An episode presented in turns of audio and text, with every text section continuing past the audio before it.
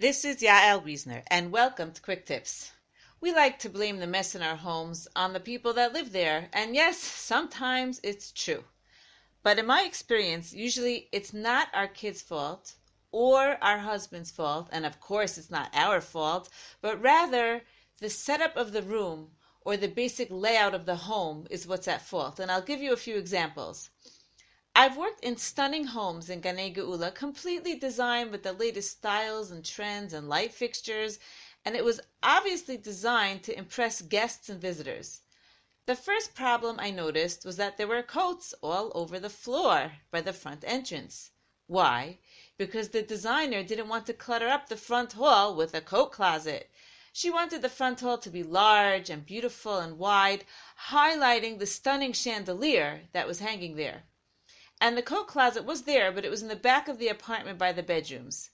Can you blame those children for dumping their coats on the floor? Or the husband for his hat and jacket and tallis bag permanently living on the dining room table? No, it's not their fault. It's a dysfunctional design. And it's a shame because you can do both. You can make an elegant front hall closet and also make the front hall beautiful. In our active, growing, busy families, kein ayin hara, we always need to put function at the forefront of our designs.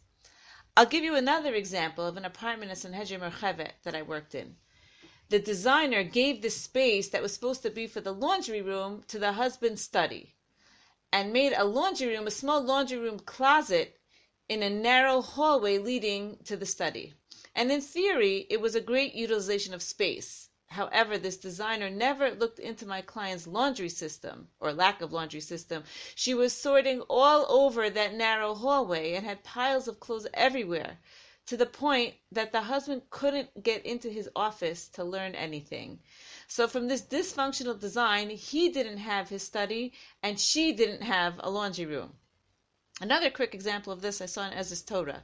The designer made the hallway so narrow to maximize the bedroom space that only one person could walk down the hallway at a time. And although the bedrooms were bigger, it caused so many traffic issues in the house. Nothing flowed. No one bothered to put things away because it was too windy and complicated to get there. Furniture couldn't fit down the hallway. Laundry baskets couldn't fit down the hallway. It was a big mess.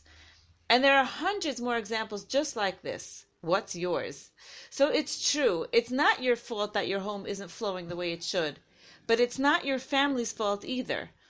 To get your home running the way it should, you most often need to change something about the setup or about the layout. You can do this by rearranging furniture, by designing furniture to fit your space and your needs precisely, or, if you have the opportunity, by creating floor plans which promote a functional home. It's because of these types of design mistakes that I see everywhere that I became an interior designer. I create floor plans that flow, correctly design spaces for your laundry room, your kitchen, your playroom, your office, all the rooms in the house. Contact me to schedule an appointment 053 310 7512 or yael at yaelwiesner.com. Speak to you next week on Quick Tips.